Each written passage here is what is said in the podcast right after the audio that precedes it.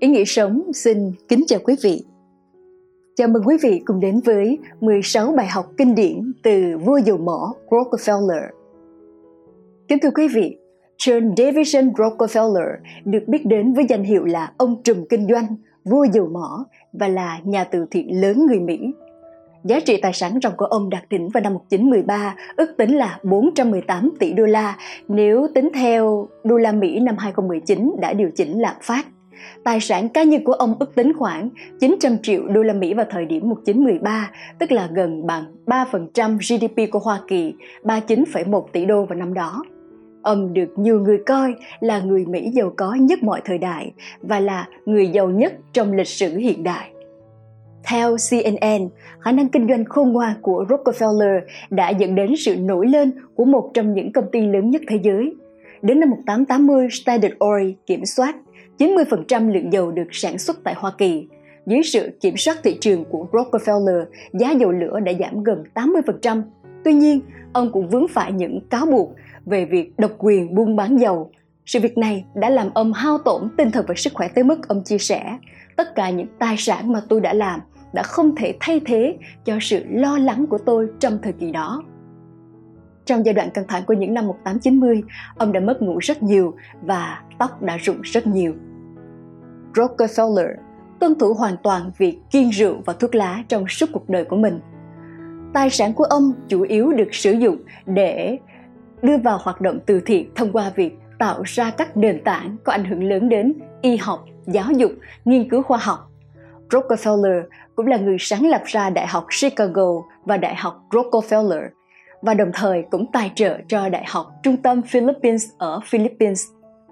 Trong khuôn khổ của chương trình hôm nay, Ý nghĩa sống, xin chia sẻ đến quý vị 16 bài học kinh doanh được rút ra từ cuộc đời đầy biến động của vua dầu mỏ Rockefeller, cũng như sự ứng biến tài tình của ông để vượt qua những giai đoạn khó khăn khắc nghiệt nhất trong cuộc đời của mình. Rất mong sẽ mang đến cho quý vị thật nhiều bài học giá trị. Kính chúc quý vị và gia đình những điều tốt đẹp nhất.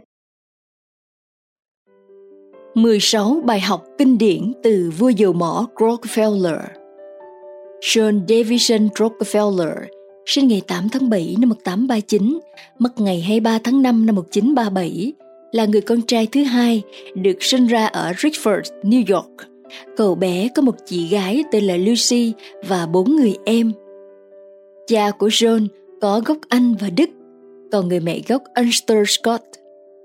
Vợ ông là bà Laura Spelman Rockefeller đã sinh ra cho ông năm người con – Hậu duệ của ông là những người doanh nhân và chính trị gia thành đạt.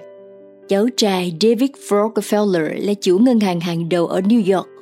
Người từng trên 20 năm giữ cương vị CEO của J. Manhattan, này là một phần của JP Morgan Chase. Một cháu trai khác là Nelson A. Rockefeller, từng là phó tổng thống thứ 41 của Hoa Kỳ.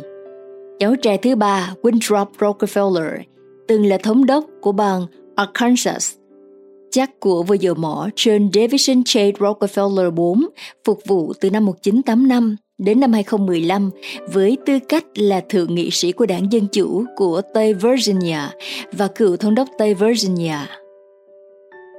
Nằm giữa các phố 48 và 51, trong khu vực đại lộ số 5 và số 6 của thành phố New York ngày nay – là một tổ hợp gồm 19 tòa cao ốc thương mại cao hàng chục tầng, trải rộng trên diện tích 89.000 m2 thuộc trung tâm Rockefeller, Rockefeller Center. Khu kiến trúc đã được công nhận là thắng cảnh lịch sử quốc gia này được đặt theo tên của John Davison Rockefeller, người được mệnh danh là vua dầu mỏ. Năm 86 tuổi, Rockefeller tự tóm gọn cuộc đời của ông như thế này – từ nhỏ tôi đã được dạy cả chơi và làm việc. Cuộc đời tôi là một kỳ nghỉ dài hạnh phúc, đầy ắp công việc và đầy ắp trò chơi. Tôi bỏ lại nỗi lo lắng trên đường và Chúa ban phước cho tôi mỗi ngày.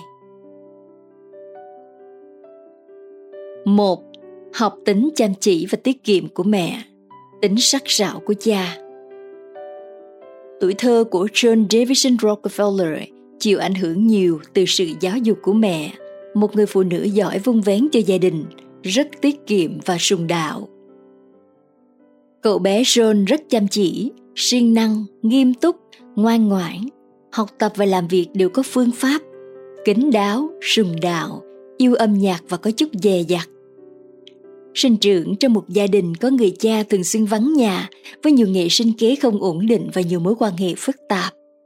Mặc dù vậy, thời gian gần cha đã giúp cho cậu bé học hỏi được sự sắc sảo trong kinh doanh. Cậu bé John làm những công việc nhà thường ngày và kiếm thêm tiền như nuôi gà tây, bán khoai tây và kẹo. Cuối cùng cho hàng xóm vay một khoản tiền nhỏ. Cậu đã làm theo lời khuyên của cha mình đó là đổi món lấy đĩa và luôn có được những phần tốt hơn trong bất kỳ thương vụ nào. Cậu bé John cũng đã nhanh chóng thể hiện bản thân là một nhà tranh luận xuất sắc. 2.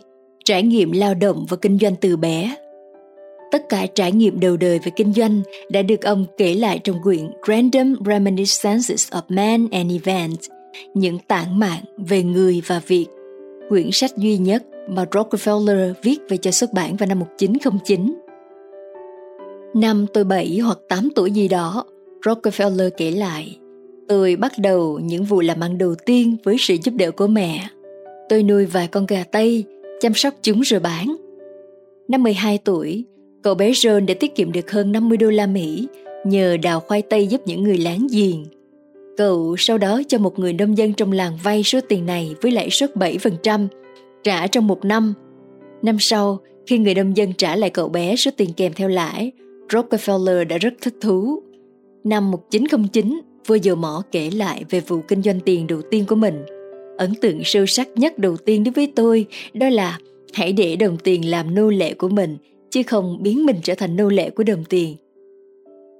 Nhờ được trải nghiệm từ lao động thực tế, tuổi nhỏ làm việc nhỏ, cậu bé John được dạy về giá trị của sức lao động và giá trị của đồng tiền và đã dần dần thích thú với công việc kinh doanh ngay từ bé.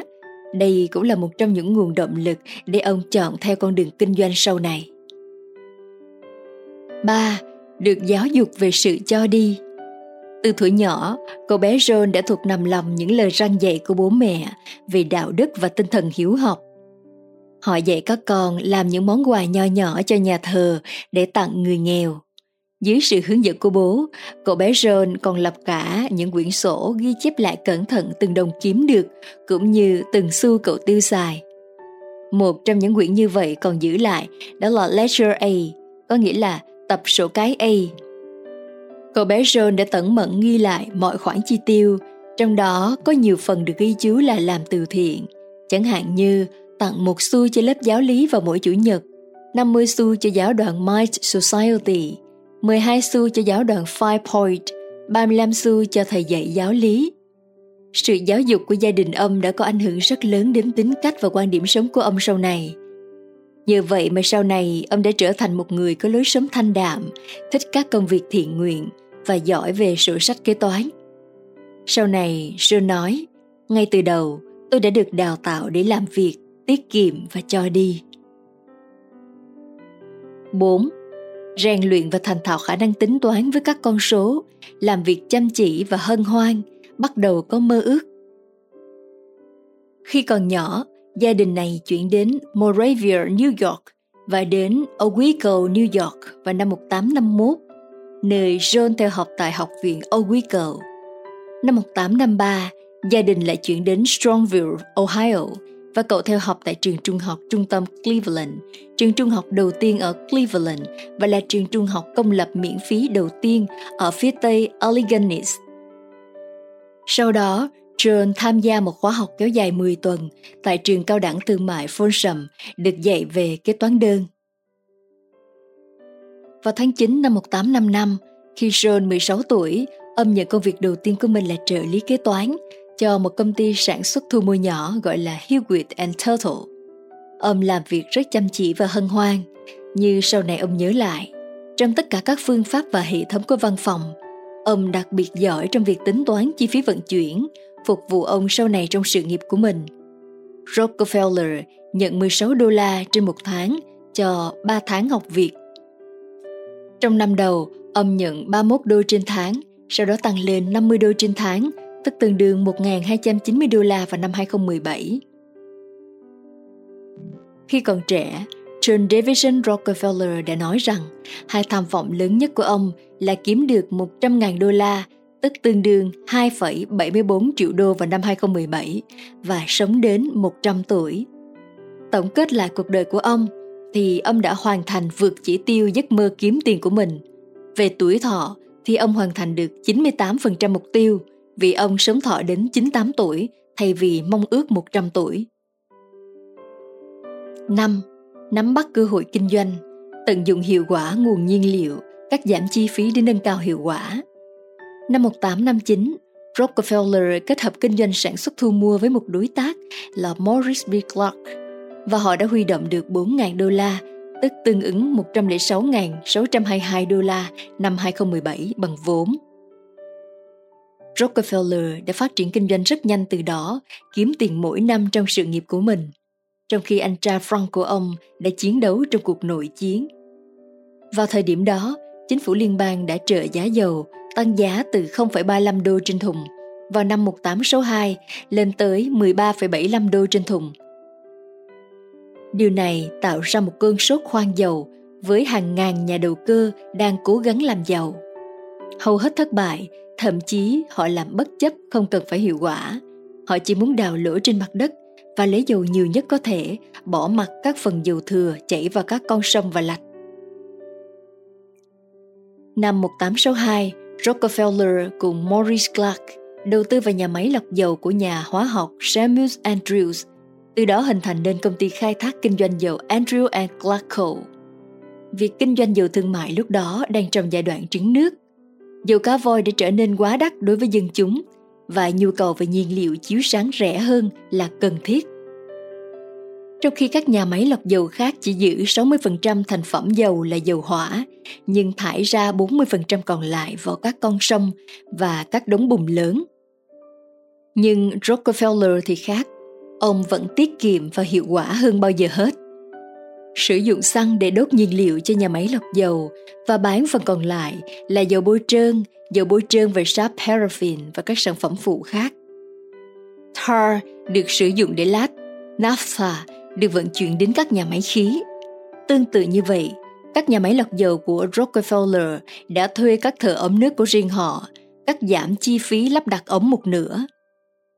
Thùng dầu có chi phí 2,5 đô mỗi cái, nay chỉ còn 0,96 đô khi Rockefeller mua gỗ và tự xây dựng. Như vậy, Rockefeller đã giúp gia tăng doanh thu cho công ty của ông thông qua việc tận dụng hiệu quả nguồn nhiên liệu làm gia tăng nguồn doanh thu cho công ty. Việc làm này cũng giúp bảo vệ môi trường, tránh tình trạng làm ô nhiễm sông lạch. Giải pháp nhân sự của ông cũng giúp ông giảm được 62% chi phí, quả là một kỳ tích. Vào tháng 2 năm 1865, trong những gì sau này được mô tả bởi sử gia ngành công nghiệp dầu mỏ Daniel Jurgen là một hành động quan trọng – Rockefeller đã mua lại cổ phần của anh em Clark với giá 72.000 đô la, tương ứng với 1 triệu đô la Mỹ trong năm 2017 tại cuộc đấu giá và thành lập công ty của Rockefeller and Andrew. Rockefeller nói, đó là ngày quyết định sự nghiệp của tôi. Ông có vị trí tốt để tận dụng lợi thế của sự thịnh vượng sau chiến tranh và sự mở rộng lớn về phía Tây được thúc đẩy bởi sự phát triển của ngành đường sắt và nền kinh tế có dầu. Ông vay rất nhiều, tái đầu tư lợi nhuận, thích nghi nhanh chóng với các thị trường thay đổi và luôn quan sát để theo dõi ngành công nghiệp mở rộng nhanh chóng.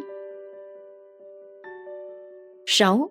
Trở thành người khổng lồ, tranh thủ ưu đãi của Liên minh đường sắt để giúp ông cắt giảm 50% chi phí vận chuyển. Người dân Trung Lưu Mỹ có cơ hội sử dụng dầu hỏa một cách phổ biến. Năm 1867, Henry M. Flagler trở thành đối tác và công ty Rockefeller Andrew and Flagler được thành lập. Đến năm 1868, với việc tiếp tục thực hiện các hoạt động vay mượn và tái đầu tư của Rockefeller, kiểm soát chi phí và sử dụng chất thải của các nhà máy lọc dầu, công ty sở hữu hai nhà máy lọc dầu Cleveland và một chi nhánh tiếp thị ở New York. Nó là một nhà máy lọc dầu lớn nhất thế giới. Rockefeller, Andrews and Flagler là tiền thân của công ty Standard Oil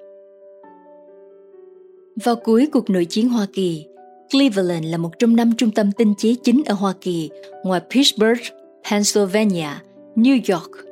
Đến năm 1869, công suất lọc dầu hỏa tăng gấp 3 lần so với nhu cầu để cung cấp cho thị trường và công suất vẫn còn dư thừa trong nhiều năm. Ngày 10 tháng 1 năm 1870, Rockefeller đã bãi bỏ quan hệ đối tác của Rockefeller, Andrews and Flagler, hình thành Standard Oil của Ohio. Tiếp tục áp dụng đạo đức và hiệu quả công việc của mình, Rockefeller nhanh chóng mở rộng công ty thành nhà máy lọc dầu có lợi nhuận cao nhất ở Ohio. Tiếp tục áp dụng đạo đức và hiệu quả công việc của mình, Rockefeller nhanh chóng mở rộng công ty thành nhà máy lọc dầu có lợi nhuận cao nhất ở Ohio. Standard Oil nhanh chóng trở thành một trong những chủ hàng lớn nhất của dầu trong nước. Các tuyến đường sắt cạnh tranh quyết liệt cho giao thông và trong nỗ lực tạo một liên minh để kiểm soát giá cước đã hình thành nên công ty South Improvement, chuyên cung cấp các ưu đãi đặc biệt cho khách hàng sĩ như Standard Oil. Ngoài các trung tâm dầu chính, liên minh này đã đưa ra các ưu đãi đặc biệt với vị thế của liên minh chuyên chở số lượng lớn, bao gồm không chỉ giảm giá lên đến 50% cho các sản phẩm của họ mà còn giảm giá cho cả các sản phẩm cạnh tranh. Điều này gây ra một sự phản đối mạnh mẽ từ các chủ sở hữu giếng dầu độc lập, bao gồm cả tẩy chay và phá hoại. Một nhà máy lọc dầu lớn nhất ở New York đứng đầu là Charlotte Rath và Henriette Roger đã dẫn đầu việc phản đối kế hoạch này các tuyến đường sắt nhanh chóng được hỗ trợ. Pennsylvania đã thu hồi điều lệ của liên minh và các mức giá không ưu đãi đã được khôi phục trong thời gian này, trong khi các đối thủ cạnh tranh có thể đã không hài lòng. Nhưng những nỗ lực của Rockefeller đã mang lại cho người tiêu dùng Mỹ giá dầu hỏa rẻ hơn. Trước năm 1870, đèn dầu chỉ dành cho những người giàu có được cung cấp bởi dầu cá voi đắt tiền. Trong thập kỷ tới, dầu hỏa đã trở nên phổ biến hơn cho các tầng lớp trung lưu. 7. Cắt giảm giá vốn hàng bán, làm cho giá dầu hỏa ở mức phải chăng nhất, mua lại các nhà máy lọc dầu hiệu quả, thâu tóm đối thủ, biến đối thủ thành đối tác cộng sự. Thay vì muốn loại bỏ đối thủ, Rockefeller thấy rằng mình nên là một vị cứu tinh của ngành công nghiệp, hấp thụ kẻ yếu và làm cho ngành công nghiệp trở nên mạnh mẽ hơn, hiệu quả hơn và cạnh tranh hơn.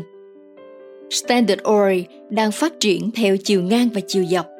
Công ty đã bổ sung các đường ống riêng, xe bồn và mạng lưới giao hàng tận nhà. Trong ngành dầu hỏa, công ty Standard Oil đã thay thế hệ thống phân phối cũ bằng hệ thống dọc của riêng mình. Cung cấp dầu hỏa bằng xe bồn chở nhiên liệu đến các thị trường địa phương và toa chứa dầu sau đó được giao cho khách hàng bán lẻ, do đó bỏ qua mạng lưới bán buôn hiện có. Công ty đã giữ giá dầu thấp để ngăn chặn đối thủ cạnh tranh, làm cho sản phẩm của mình giá cả phải chăng cho các hộ gia đình trung bình và đã tăng sự thâm nhập vào thị trường. Standard Oil đã phát triển hơn 300 sản phẩm từ dầu mỏ. Đến cuối năm 1870, Standard Oil đã lọc được hơn 90% lượng dầu ở Mỹ. Rockefeller đã trở thành triệu phú. Một triệu đô la thời đó tương đương với 26 triệu đô la Mỹ nếu tính theo tỷ giá năm 2019. Tuy nhiên, Rockefeller vẫn tiếp tục củng cố vị thế bằng việc tăng cường mua lại các nhà máy lọc dầu hiệu quả nhất, nâng cao hiệu quả hoạt động của mình, thúc đẩy giảm giá của các chuyến hàng dầu, cắt giảm sự cạnh tranh của mình, tạo ra những giao dịch bí mật tăng cường các cơ hội đầu tư và mua các đối thủ. Trong chưa đầy 4 tháng vào năm 1872, sau này được gọi là cuộc chinh phục Cleveland hay còn gọi là thảm sát Cleveland, Cleveland Massacre. Standard Oil đã sắp nhập 22 trong số 26 đối thủ cạnh tranh tại Cleveland. Cuối cùng, ngay cả những đối thủ cạnh tranh cũ của ông như Brad và Roger đã chứng kiến sự vô ích của việc tiếp tục cạnh tranh với Standard Oil – Năm 1874, họ đã thực hiện một thỏa thuận bí mật với Rockefeller để được mua lại. Brad và Roger trở thành đối tác cộng sự của Rockefeller. Roger đặc biệt trở thành một trong những nhân sự chủ chốt của Rockefeller trong việc hình thành Standard Oil Trust. Con trai của Brad, Charles Millen Brad, đã trở thành thư ký của Standard Oil. Đối với nhiều đối thủ cạnh tranh của mình, Rockefeller đã để cho họ xem sổ sách của mình để họ có thể thấy những gì họ đang chống lại và sau đó làm cho họ một đề nghị tốt. Tuy nhiên, ông không có ý định loại bỏ hoàn toàn sự cạnh tranh. Trong thực tế, đối tác của ông Brad đã nói về điều này. Chúng ta luôn phải có đối thủ cạnh tranh. Cho dù chúng ta mua tất cả họ, chắc chắn sẽ luôn xuất hiện một đối thủ mới. Mặc dù luôn có hàng trăm đối thủ cạnh tranh, Standard Oil dần dần giành được sự thống trị về thị phần lọc dầu tại Hoa Kỳ với sự chiếm lĩnh khoảng 90% thị trường Mỹ. Bằng cách cải thiện hiệu quả hoạt động của công ty và không ngừng tìm cách giành được các khoản chiết khấu từ các công ty đường sắt, Rockefeller đã đưa Standard Oil trở thành một trong những công ty lớn mạnh nhất trong lĩnh vực lọc dầu. Standard Oil đồng thời cũng là một trong những công ty bán dầu hỏa lớn nhất ở Mỹ. Từ Cleveland đến các địa hạt còn lại của nước Mỹ, Standard Oil gần như độc quyền kiểm soát thị trường dầu hỏa. 8. Đối đầu với nhà phát minh Thomas Edison Năm 1878, một người đàn ông hoàn toàn đứng ngoài ngành công nghiệp dầu mỏ đã phát minh ra một sản phẩm làm thay đổi ngành công nghiệp chiếu sáng. Đó là Thomas Edison, người đã phát minh ra bóng đèn điện.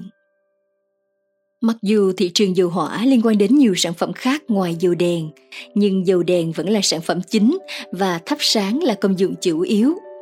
Do vậy, khi bóng đèn điện xuất hiện, giá cổ phiếu của các công ty hóa dầu sụt giảm mạnh. Bóng đèn điện trở nên rẻ hơn, an toàn hơn so với dầu đèn, dù trước đó dầu đèn đã là sản phẩm rẻ hơn, an toàn hơn so với dầu cá voi. Phản ứng của Rockefeller đối với thách thức đó là tiếp tục đưa công ty của ông trở thành số một thế giới. Ông khiến Standard Oil trở nên hiệu quả nhất, cắt giảm tối đa các chi phí có thể và luôn giữ con mắt thận trọng với mọi thay đổi trên thị trường. Trong thập niên 1880 bước sang 1890, Standard Oil tiếp tục các thành tựu sản xuất, giữ vị trí thống trị trên thị trường. Nguyên tắc tiết kiệm để làm giàu của Rockefeller thể hiện rất rõ trong việc kinh doanh của ông. Vua dầu mỏ để sáng tạo ra phương pháp kinh doanh khép kín toàn bộ bằng cách khống chế tất cả các công đoạn và các bộ phận có liên quan đến kinh doanh, tuyệt đối tự cung tự cấp nếu điều kiện cho phép để giảm bớt chi phí cho công ty. Dưới sự kiểm soát thị trường của Rockefeller, giá dầu hỏa đã giảm gần 80%, Mặc dù Standard Oil có sự cải thiện chất lượng và giảm đáng kể chi phí cho công chúng, giá dầu hỏa giảm gần 80% trong suốt thời gian hoạt động của công ty. Nhưng các hoạt động kinh doanh của Standard Oil đã gây ra nhiều tranh cãi. 9. Đối đầu với sếp của vua thép trong cái khó ló cái khôn. Năm 1877, Standard Oil đụng độ với Thomas A. Scott, chủ tịch của Pennsylvania Railroad và là sếp của Andrew Carnegie, sau này là vua thép. Rockefeller đã hình dung ra các đường ống như một hệ thống vận chuyển thay thế cho dầu mỏ và bắt đầu một chiến dịch để xây dựng và mua lại chúng. Công ty đường sắt nhìn thấy sự xâm nhập của Standard Oil vào các lĩnh vực giao thông và đường ống đã quay trở lại và hình thành một công ty con để mua và xây dựng các nhà máy lọc dầu và đường ống dẫn dầu. Standard Oil phản đối giữ lại các lô hàng của mình và với sự giúp đỡ của các tuyến đường sắt khác, bắt đầu một cuộc chiến giá cả làm giảm đáng kể các khoản thanh toán cước vận chuyển và gây bất ổn lao động. Rockefeller đã chiếm ưu thế và mang được lợi ích về Standard Oil. Nhưng sau trận chiến đó, liên bang Pennsylvania đã cáo buộc Rockefeller năm 1879 về tội độc quyền buôn bán dầu bắt đầu một trận tuyết lở của các thủ tục tố tụng của tòa án tương tự ở các tiểu bang khác và đưa ra vấn đề quốc gia về các hoạt động kinh doanh của Standard Oil. Rockefeller đã bị căng thẳng lớn trong những năm 1870 và 1880 khi ông thực hiện kế hoạch củng cố và hội nhập của mình và bị tấn công bởi báo chí. Ông phàn nàn rằng ông không thể ngủ nhiều đêm và rụng khá nhiều tóc. Sau đó, Rockefeller cũng đã bình luận tất cả tài sản mà tôi đã làm đã không thể thay thế cho sự lo lắng của tôi trong thời kỳ đó. 10. Làm mới công ty để phù hợp với quy định chống độc quyền của liên bang. Sự độc quyền lớn mạnh của Standard Oil đã làm báo giới, các nhà hoạt động vì quyền lợi của người tiêu dùng và các chính trị gia lo lắng. Vừa nể vừa sợ, người ta bắt đầu nhìn Rockefeller như một mối đe dọa và gọi Standard Oil là một con bạch tuộc khổng lồ vương vòi thâu tóm và thao túng hệ thống kinh tế Mỹ. Một chiến dịch chống độc quyền bắt đầu hình thành với mục tiêu hạ gục Standard Oil, tạo đà cho phong trào chống độc quyền. Vào thời điểm đó, nhiều cơ quan lập pháp đã gây khó khăn cho việc kết hợp kinh doanh trong một bang và hoạt động ở một bang khác. Kết quả là Rockefeller và các cộng sự của ông đã sở hữu hàng chục công ty riêng biệt, mỗi công ty hoạt động chỉ trong một tiểu bang. Năm 1882, các luật sư của Rockefeller đã tạo ra một hình thức sáng tạo của tập đoàn để tập trung cổ phần nắm giữ của họ, sinh ra Standard Oil Trust. Standard Oil Trust là một tập đoàn của các tập đoàn với quy mô và sự giàu có đã thu hút được nhiều sự chú ý. Chính người được ủy thác bao gồm cả Rockefeller điều hành 41 công ty trong sự tín nhiệm. Công chúng và báo chí đã ngay lập tức nghi ngờ thực thể pháp lý mới này và các doanh nghiệp khác đã nắm lấy ý tưởng và làm theo. Standard Oil đã đạt được một hào quang bất khả chiến bại, luôn luôn thịnh hành với các đối thủ, nhà phê bình và chính trị gia. Nó đã trở thành doanh nghiệp giàu nhất, lớn nhất, đáng sợ nhất trên thế giới, dường như miễn dịch với sự bùng nổ và phá sản của chu kỳ kinh doanh, liên tục tạo ra lợi nhuận sau 5 năm. Đế chế rộng lớn của công ty Standard Oil bao gồm 20.000 giếng dầu, 4.000 dặm đường ống, 5.000 bể chứa và hơn 100.000 nhân viên. Thị phần của Standard Oil trong lĩnh vực lọc dầu trên thế giới đứng đầu trên 90%, nhưng từ từ giảm xuống còn khoảng 80%. Rockefeller cuối cùng cũng từ bỏ ước mơ của mình trong việc kiểm soát tất cả lượng dầu tinh chế của thế giới. Ông thừa nhận sau đó. Chúng tôi nhận ra rằng tình cảm của công chúng sẽ chống lại chúng tôi nếu chúng tôi thực sự tinh chế tất cả dầu. 11. Đổi mới trong việc kiểm soát lưu trữ dầu, tạo tiền đề cho thị trường dầu kỳ hạn đầu tiên. Vào đầu những năm 1880, Rockefeller đã tạo ra một trong những đổi mới quan trọng nhất của ông.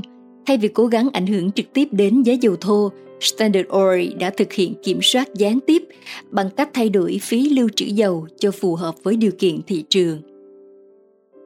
Rockefeller sau đó ra lệnh cấp giấy chứng nhận chống lại dầu được lưu trữ trong đường ống.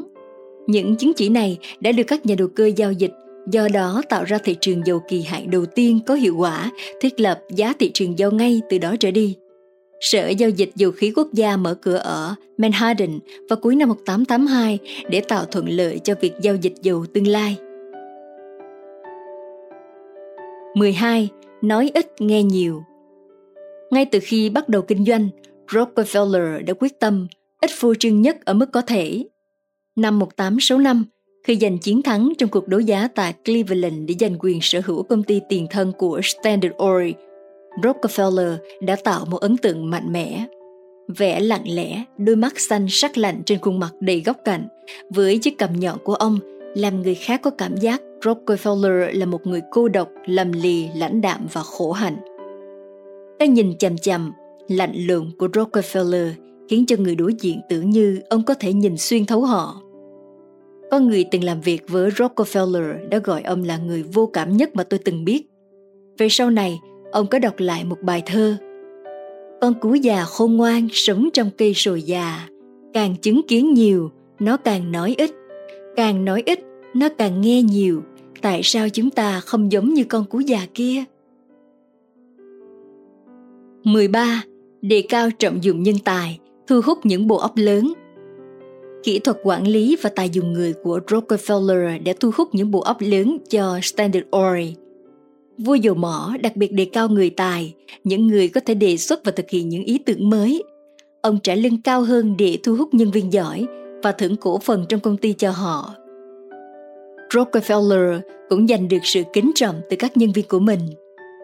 Có lần, một nhân viên kế toán mới chuyển đến căn phòng nơi Rockefeller để một chiếc máy tập thể dục không biết mặt mũi ông chủ ra sao khi nhìn thấy Rockefeller, người kế toán yêu cầu ông chuyển chiếc máy. Được thôi.